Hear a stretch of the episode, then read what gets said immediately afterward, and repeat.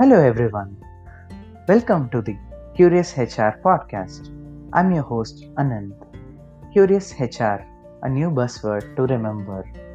Curious HR podcast is a place wherein I talk about the various HR functions in organizations, HR analytics, impact of AI at the workplace, and many more inquisitive concepts. Let's engage and learn together.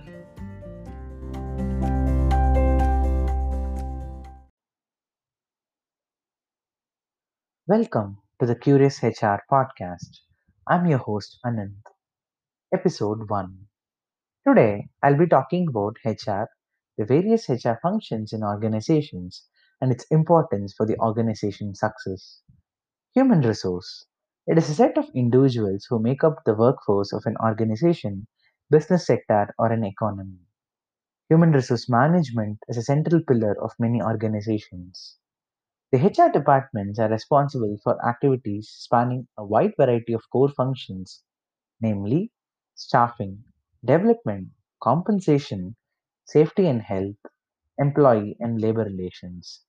Within each of these core functions, HR conducts a wide variety of activities. Coming to staffing, staffing is an operation of recruiting the employees by evaluating their skills, knowledge, and then offering them specific job roles accordingly. HR planning and forecasting plays a key role here. Right fit for the right job at the right time sounds nice, but it's very difficult to do. Effective staffing would help for the growth of bottom line in companies. Next comes development. Continuous development is a bandwagon that many organizations adopt. But to leap forward, it is to be ensured and it should be in a very constructive way. Onboarding new employees and providing resources for continued development is a key investment for organizations, and HR is charged with maintaining a developmental approach to existing human resources. Development acti- activities include training and preparing new employees for their role, initiating new educational programs, conducting conferences to keep employees up to date to their respective fields. Next comes compensation. Salary and benefits are within the scope of HRM.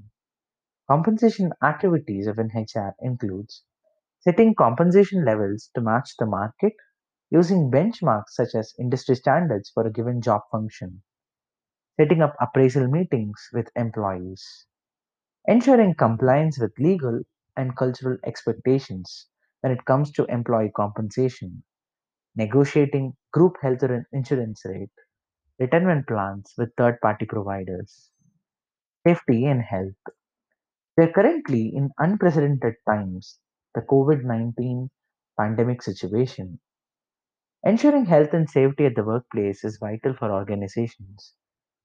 The main activities of HR includes ensuring compliance with legal requirements based on job function for safety measures, that is, hard hats in construction, appropriate safety equipment for chemists, etc.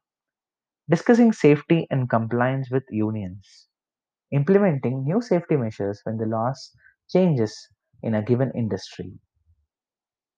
Next comes employee and labor relations. It's a sensitive HR function. The main activities of HR includes mediating disagreements between employees and employers, mediating disagreements between employees and other employees, considering claims of harassment and other workplace abuses. Here, HR should follow the protocols given in the Sexual Harassment Act, which was enacted in 2013.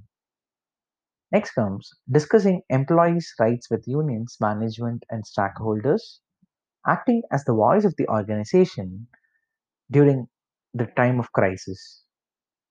Employee satisfaction and retention is possible only if organizations have robust HR departments. Overall, I've covered about the various HR functions in organizations and provided specific reasons about the criticality of each roles. I'm looking forward to meeting you soon.